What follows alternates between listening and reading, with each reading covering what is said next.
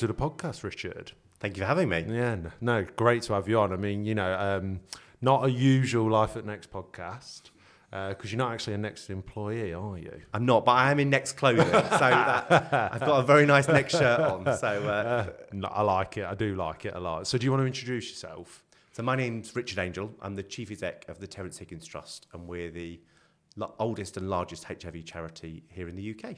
Hmm. So, pretty big job then that you've got. Yeah. I'd say so. Yeah. yeah. It's it's great and interesting, uh, really varied.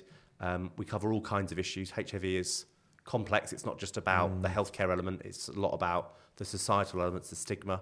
Um, but we've got a really good in with government and parliamentarians. So we talk with people at the highest level about how we can make change. So it's a really varied job and really exciting one. So where did where did that all start with you? Where did your journey all start? How did you get into this? You know, it was I guess you didn't just stumble into it, did you? It's got to be something that you've gotten right. That's what I really want to focus on. So we're doing this podcast because it's LGBT plus History Month, yeah. and it's an opportunity to reflect, um, think about where we've come from, and look about where we're going next. So the month of February, you'll see LGBT organisations, queer groups, HIV advocacy organisations doing a whole series of things, looking at the past and setting a direction uh, on our future. Mm. And for me, it's very personal. I yeah. am gay. I um, came out to my parents when I was 17. Um, I talked to them about the relationship I was in at the time. I didn't want to tell them about the sex I wanted, but who I wanted to ha- be in love with. Um, so I was in a relationship at that stage, and I told them about my partner. Um, it's fair to say I got some mixed responses. And um, one of them was when I told my dad, the first question he asked me was, When are you going to get AIDS then? And sarcastically, I went back with, I've got it booked in on Tuesday. Do you want to come with me? and he was uh, miffed by the answer. And I told him how disappointed I was yeah. that a clever person would ask such a mm. stupid question. But I suppose for me, it framed lots of my experience as a gay man is that in that coming out period, people some people were supportive, and that was lovely. Some people were homophobic and very negative. Mm. But probably the biggest group had this kind of head tilt sympathy in their voice that was like, well, don't die of that sex you want to go and enjoy. Because oh, really? the AIDS crisis overshadowed so much of that experience. I was coming out in the late 90s, early noughties, and HIV was a thing that many people feared. Um, they'd seen the TV adverts in the previous decade and there hadn't been much updating of the public on what they knew about HIV going forward. So it really framed lots of my coming out experience. One of the early things that I did where prejudice about being gay and how it linked to the AIDS crisis really came to the fore was when a group of friends and I wanted to go and give blood. We saw it as our kind of civic duty, the kind yeah. of healthcare version yeah. of doing uh, jury service, for yeah, example. So we rocked up to my old scout hut, queued as always, you do. Always in scout. Always in the scout. Always hut. in the scout hut. Uh. Queued up and uh, went into the makeshift cubicle, um, and the nurse taught me through various things mm. about giving blood, and went through an assessment. And she asked, uh, "Are you gay? And you ever had sex with a man?" And the question positively meant I couldn't give blood. And I had no comprehension that that would be the case. But crucially, I was with six of my other friends, and I had no idea what to do because if I hadn't come out having given blood, I might out myself and all the stuff that that involved. So I literally, the nurse went out the room for a second. I escaped out the side of this, you know, those kind of metal things. Yeah, yeah, yeah, yeah. With cam, and I went through that, and because it was miles scout, I knew how where the fire escape was, and I went out the fire escape. No way. And went home, pretended it all happened, my friends I saw at school the next day. This is pre everyone WhatsApping all the time. I'm that old. Um, where were you yesterday? I said, oh, I just felt really funny, really faint after giving blood. I just went straight home. Sorry, I didn't see you.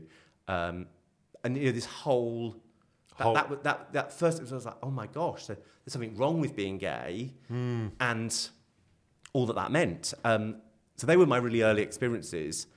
Reflecting on where we are now, not only has that blood change rule changed, not least because of my predecessors at the Terrence Higgins Trust and a wonderful person called Michael Brady, who's our previous medical director and is the government's LGBT health advisor.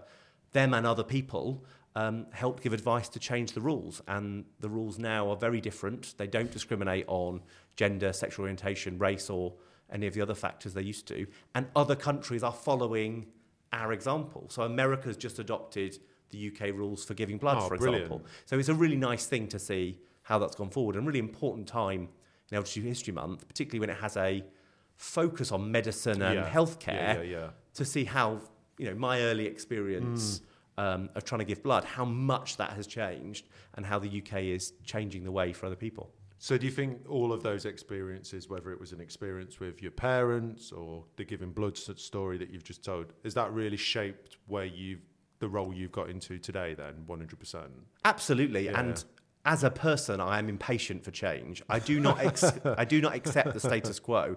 This country, this world could be fairer. It could be more Yeah. just. It could be more equal, and that's what gets me out of bed in the morning. That's mm. what I care about going forward. And what's so amazing about working for the Terrence Higgins Trust is we can have such transformational change. So whether you're calling THT Direct and asking for information about an STI, or you know somebody that's recently been diagnosed with HIV, and we help that individual, or whether you're sitting in a counselling session or peer support, we help a number of people. But we also do big changes that mean we're changing them for hundreds of people we will never meet. So in the three years I've been at Terrence Higgins Trust, We've moved a ban on joining or serving in the military if you're living with HIV. We've removed a ban on flying alone if you're a pilot living with HIV. We've used removed the bans on donating blood, both if you're gay, bisexual, or man who have sex with men, and if you're from a um, black from an African population, um, which were terrible, outdated rules that still existed till recently.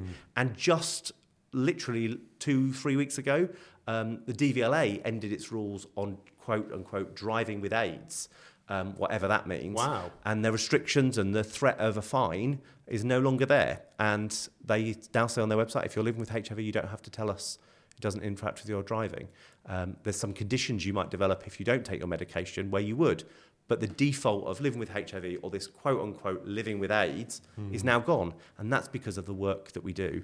And if you turn on your TV screens when you're not watching this podcast and see EastEnders, for example, Yeah. there is a character living with HIV, and we've been helping write those scripts and take not just that character, but everyone watching through a journey of, oh, so this person's diagnosed. Oh, they're straight, they're not gay. Oh, it can affect everyone. What does that mean? He wants to try for a baby with his partner.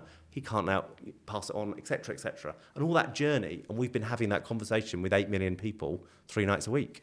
It must be. You must be like really like. You must feel like really proud and like really get such a like sense of you know oh we're making an impact here when all of those things are coming into play.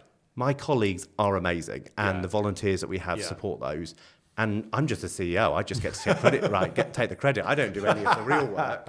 I get to go on podcasts and say how brilliant they are. Yeah. But I can tell you across our services the impact we have counselling individuals through to the amazing results we get from our national campaigns. Mm.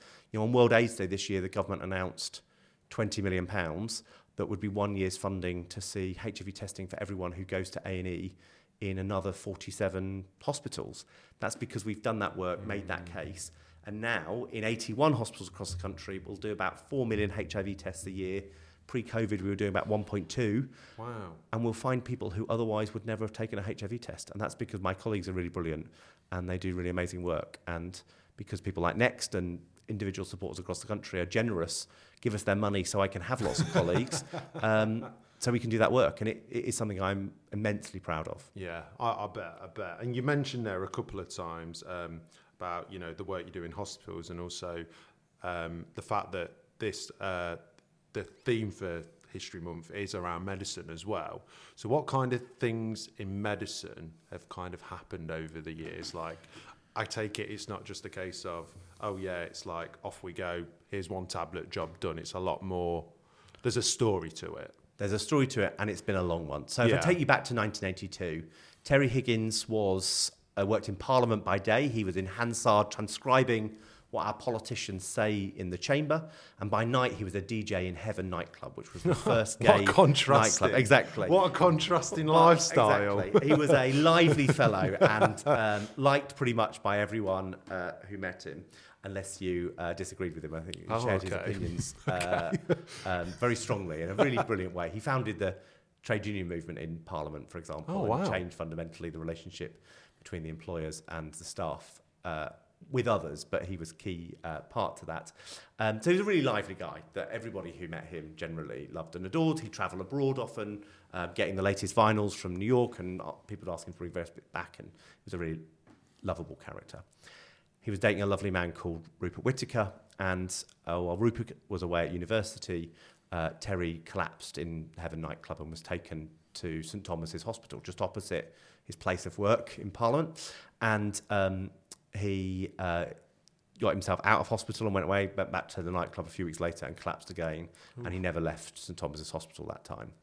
And the point in which he died, we didn't know of what he had died. And his partner, Rupert, was desperately asking, is it this mystery virus that people are talking about coming over from the States? Could it be that? But because the NHS at the time and his doctors didn't recognise their gay relationship, their queer love, he wouldn't talk back to Rupert, his partner. He wouldn't tell them. And in fact, he told him he'd have to read of what Terry died of in a medical journal. Okay. And so Rupert had his partner die um, at a very young age. He was 19 at the time. Mm. And um, Terry became the first named person to die of an AIDS related illness. And at that point, it wasn't. A, there was no term. There was nothing for it. Yes, yeah, so HIV didn't have a name. We didn't, HIV we didn't even have a name. No. The virus was at no. the time. Um, that comes some years uh, later. Um, it'd been initially called GRIDS, gay-related immune deficiency, rejected very immediately for mm. the awful connotations that that had, and quick, quickly termed AIDS. But actually, the name of the virus didn't come till some years later. Let alone a test, any care, or any treatment that thankfully in most cases did follow. We still have no vaccine and we still have no cure. But the journey from them has been really quite remarkable. Uh, care became available and we saw some amazing people, um, not least um, my organisation and wonderful predecessors in it, but NHS nurses, doctors came forward to care for people who were living with AIDS at the time and, and going through uh, that experience. Too many of them died and obviously too early um, in their life um, to be taken so early. Um, that was just so awful for them at that time. But in 1996 97, um, a triple action therapy became available, and it meant that you could take drugs that stopped the virus from um, mutating with your cells, from duplicating in the body, and making you ill and, and destroying your immune system.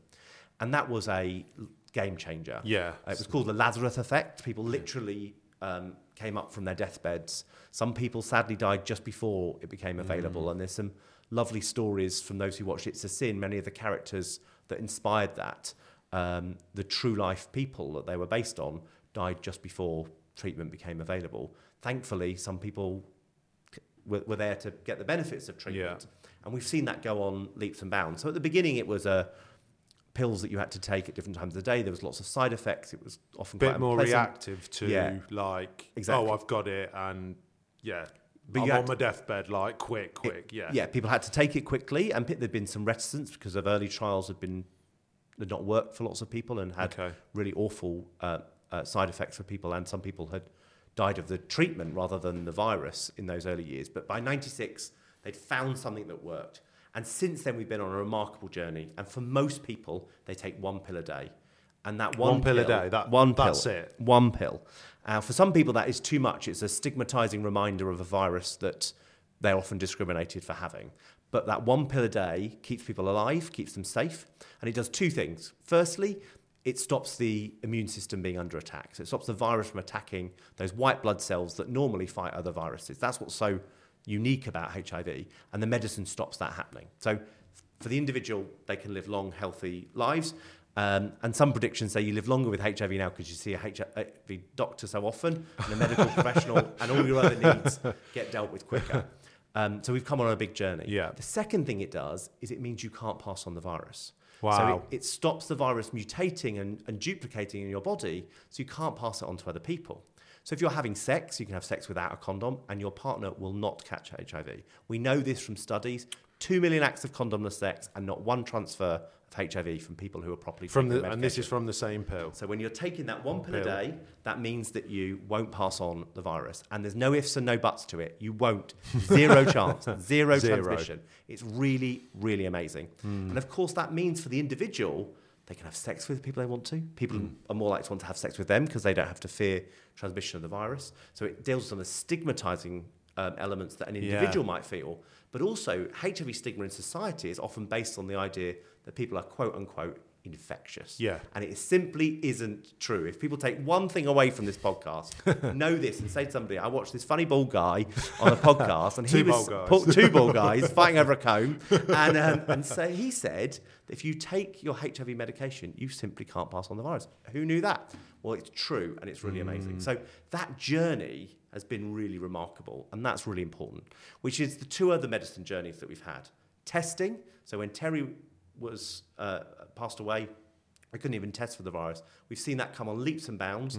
You can do a formal blood test, but you can do a finger prick blood test now, and you can do a very simple oral swab and find out your HIV status So just do it anywhere at home, wherever you are. wherever you want to. Yeah. And between the 5th and the 11th of February, it is National HIV Testing Week, and it's the only week in the year where anyone in the country can get a free HIV test. So if you go to uh, the Terrence Higgins Trust website, you will find uh, a HIV test and you can order one very quickly, easily. It's always best to know your status. Yeah. We also have the additional tool of preventative drugs. So if you were to have sex and the condom were to break and you think you might have uh, had sex with somebody living with HIV, you can take a drug called PEP, post exposure prophylaxis. So post exposure, after you might have been in contact with it. And that is like the morning after pill for HIV, and it blows it out your system, and it means it can't take hold. You have to start taking it within about 72 Wow. hours, but that can be really life changing. It's not used very much anymore, but it is there as a tool Yeah, that we yeah. have. The second thing is a drug called PrEP, pre exposure prophylaxis. Right. So you might take it every day. Some people take it four times a week. It's different for different people. Um, and that means that you can take it regularly and you can have sex without a condom and you won't get HIV. And that is Guaran- like, guaranteed. guarantee. You will is- not. Yeah. it is- Guarantee. It's more effective than a condom. Like it's really, it is, it means you can't transfer HIV. It's absolutely Wow. remarkable. So um, that's really am- amazing place to be in. And are these all taking place over that? What sort of time period? We're talking like So- 10, 15. Yeah. the HIV drugs started becoming effective in 96, 97. So what's that, Yeah. 25 years ago, a bit more, a Bit more. a bit more. Um, PEP was available about 15 years ago, and PrEP um, we started knowing about that 10 years ago, and it's been free on the NHS since 2020. And I bet a lot of people don't know that. Well, well, outside of the So community, It's you know. it's well known relatively in the gay community, Yeah. bisexual men and men who have sex with men generally. But the younger you are in that community, the less likely you are to know about it. Oh, We've actually seen in the last year a little blip in increases of transmissions amongst younger gay men um, and amongst um, particularly black gay men. Uh, so there are p- parts in which our message isn't yet reaching, which is why the support of you and our supporters and other people is so key. We need that resource to get that message, not just to the masses, but to some particular groups and communities that need targeting to make sure they understand that progress. So do all these things? Where does the hope come from? Does it? Yeah, where do you get the hope from? Because again, it feels like there's a definitely a trajectory you're on, and where's that going?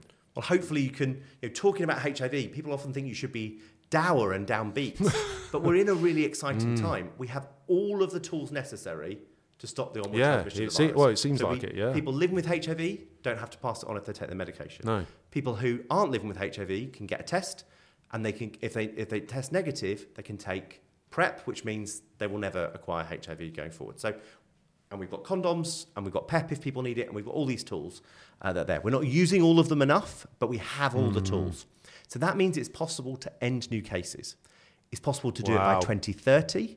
There is a UK government goal to do it by 2030. If we do it by 2030, we'll probably be the first country in the world to do it. We've got France, Netherlands, New Zealand, maybe Australia hot on our heels. We could be the first country to do it. And if we do it, it'll be the first time we've stopped the onward transfer of any virus without a vaccine and without a cure. No way. That is amazing, isn't that? And that's Wow. why I get out of bed every day and feel so excited about doing this work. Is we could be the first country, we could do it by the end of this decade, and the first time we've done it without a vaccine and a cure. Wow. That's what your support is going towards helping. And we are. There's lots of great HIV organisations out there. Yeah. But I think we play an important role in sometimes bringing those organisations together, but also some of the politicians, our supporters, parliamentarians, decision makers, uh, clinicians to really focus on that. So I was saying, you know, World AIDS Day, we got an extra 20 million, so that testing happens in more places. That kind of hospital testing, so not just going to a sexual health clinic, but just If you happen to use the NHS, we'll automatically test you. That is more likely to find women, people of colour, people who are older, and people who have acquired HIV through heterosexual sex. That's amazing. Hmm. And all of those things, you know, if you want to end an epidemic, you don't want to end it for a group, you want to end it for everyone. We cannot leave anyone no, behind no. Because it's you're not gonna you're not gonna stop the spreading. No, No, no, no. because people are going to continue to have Yeah, sex. So yeah. you've got to you've got to do it for everyone Yeah, because it will come back if it doesn't. And that's what's so exciting about it is that we have these opportunities. Like I said, we're doing it sometimes with one hand tied behind our back.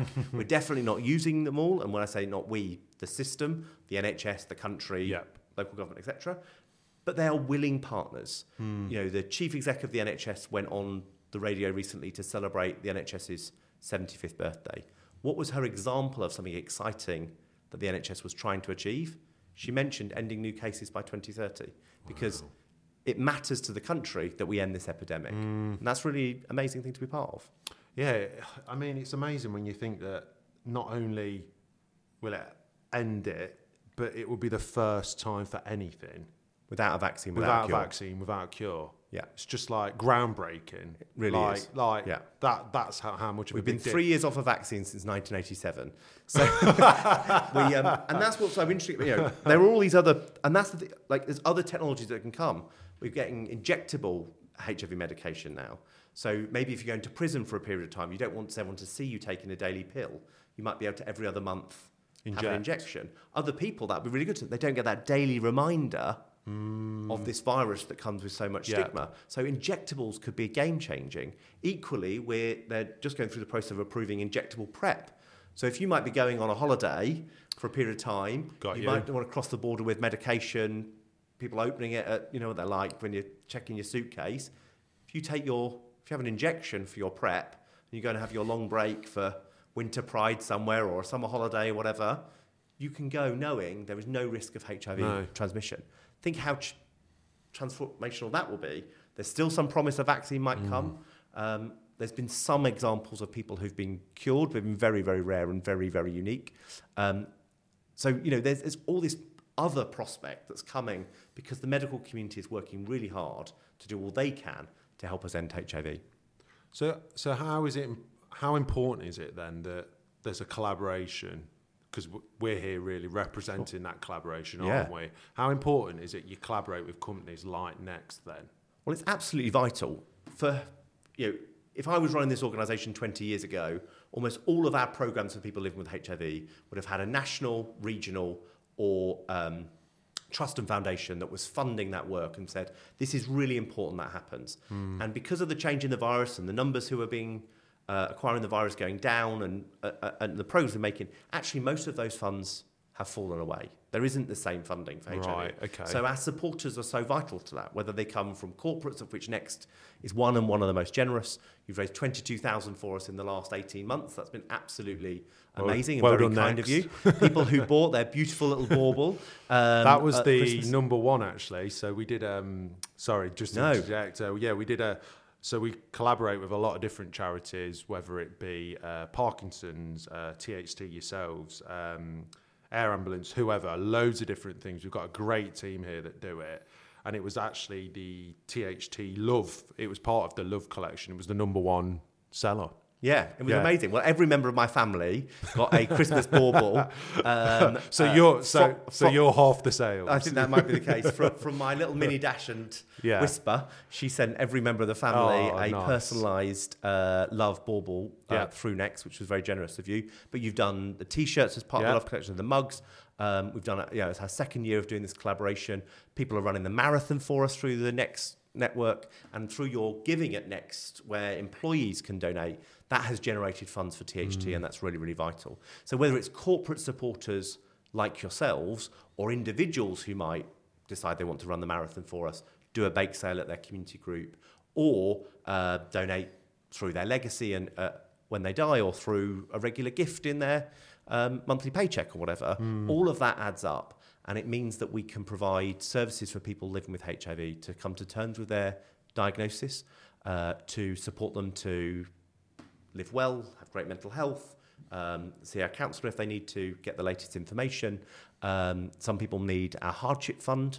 Um, yeah, we've got an array of services, but those things don't come with any funding directly, really, anymore. We have to apply piece by piece, or we have to do it by people being generous. And we are really, really lucky that THT supporters are very generous in what they do, and that every year we seem to be getting new collaborations with the likes of Next that uh, have employees and the company that are prepared to go the extra mile to help us meet that challenge and be part of this really exciting thing of ending this epidemic that has taken too many and stigmatized everybody impacted by it.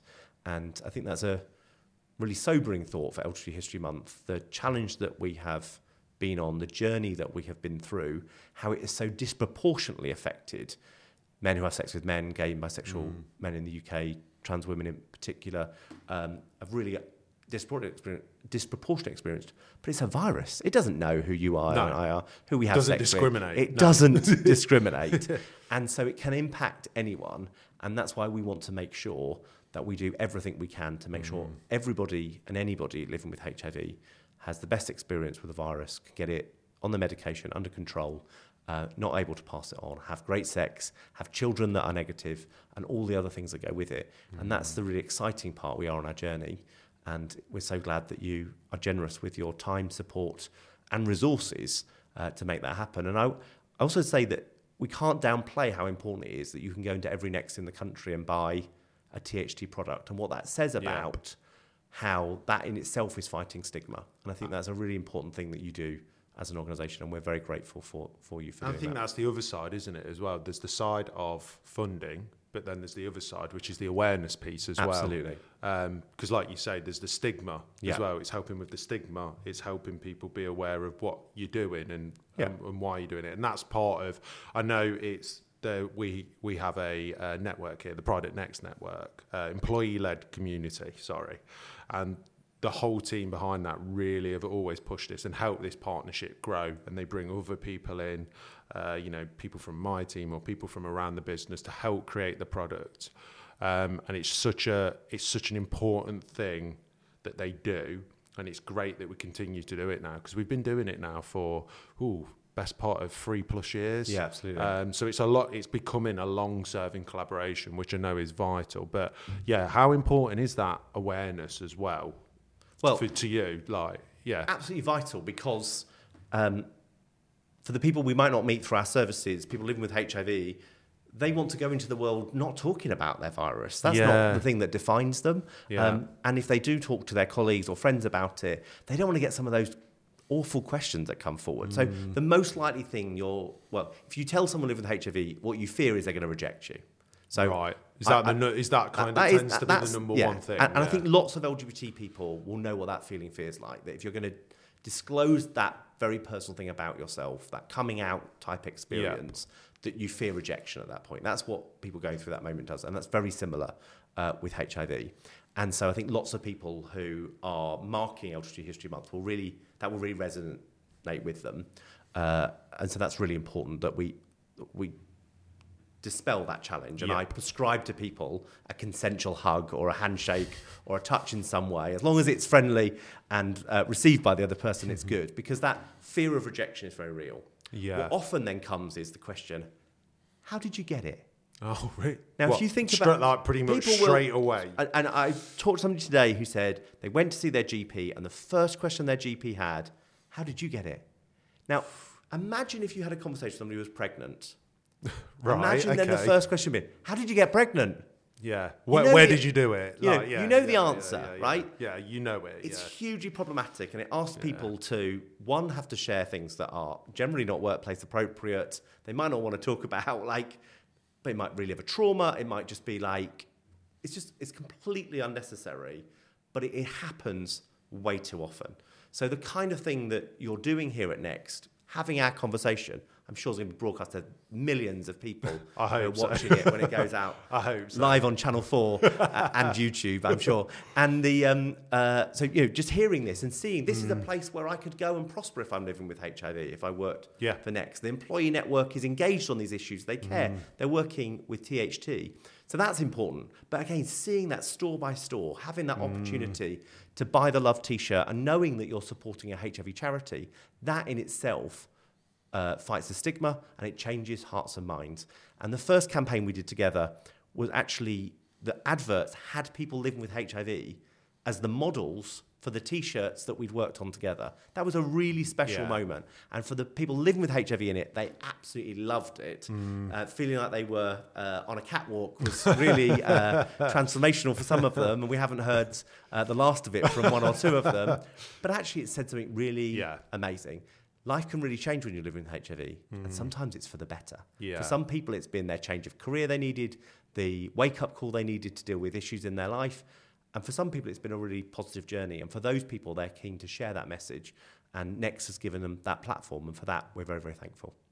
No, well, I'm, I mean, I can't speak for everyone, but I'm pretty sure that everyone would totally agree with that. We're, we, we love the collaboration, we love doing it. Is there any other opportunities, Richard, that you're looking forward to for THT going forward? Uh, obviously, you've got the 2030 objective, which is such a, speaking to you now, great goal to have. And, you know, I really, really hope that, well, it sounds like you're on the way to getting it, but what else is there? So it's possible, not yet probable. We've got a lot of work to do. It- it- that, that possibility is what gets me out of bed in the Yeah. morning. The probability is what keeps me working When do, when do you when do you think it? Do you think there'll be a shift where it goes from possible to probable? Let's hope, and that's Yeah, why we and get. that's out what you're hoping for. And so the government's got a target to have an 80% reduction by 2025. I'm a bit worried Okay. we're not quite going to get there, but it's a driving the work to make that happen, and that's Yeah. a really exciting thing. So we live in hope, and we are focused on making sure we do it, and we will not be the generation that let ourselves down by missing it. So we're going to somehow, and I like to think THT is a bit of the rocket fuel that gets us between it being possible and Mm. it being probable. Um, so I'm excited about that. This new form of testing coming on board in another Okay. 47 A&Es. That should be starting around April time in lots of those places. Um, so we know Leeds is coming on board as one of the first places, which is really exciting on top of Manchester, Brighton, Blackpool and um, uh, London. So that's really exciting that we've got uh, Leeds one of the first joining, but other cities will be following uh, soon after. So that's a really exciting thing we've got coming up. Uh, we've got an amazing auction at Christie's that we do, which is really very special. So if you're an art aficionado, uh, go to tht.org.uk forward slash auction and you can see um, the beautiful artwork there. And it's a range of prices and some of the live items. We've got a Tracey Emin donated this year, which will be very special Oh, wow. and will hopefully be very successful. So that's a really nice Yeah. thing in the calendar Yeah. uh, coming up. Um, and then we've got an array, a summer of um, what we call challenge events. So the London Marathon and marathons all around the country, and things where our supporters get wet and muddy and get sweaty and all these things that I wouldn't do, but they are prepared to do them for our Yeah. cause. And you know, as somebody who can't bake and can't run, it is amazing that our supporters do bake sales and do amazing runs for us. And I'm looking forward to that happening through Pride Month, the rest of the summer, and crescendoing in Black History Month. Yeah. Well, a, a whole suite of things that you've just got to, you're just going to be digging yourself into and getting stuck into. And it's been great chatting with you. Uh, thank you so much for coming on. Thanks for your time. Um, I can't wait to see what we do with this collaboration going forward. Um, thanks for coming on the podcast. Thank you for having me. It's been an absolute pleasure.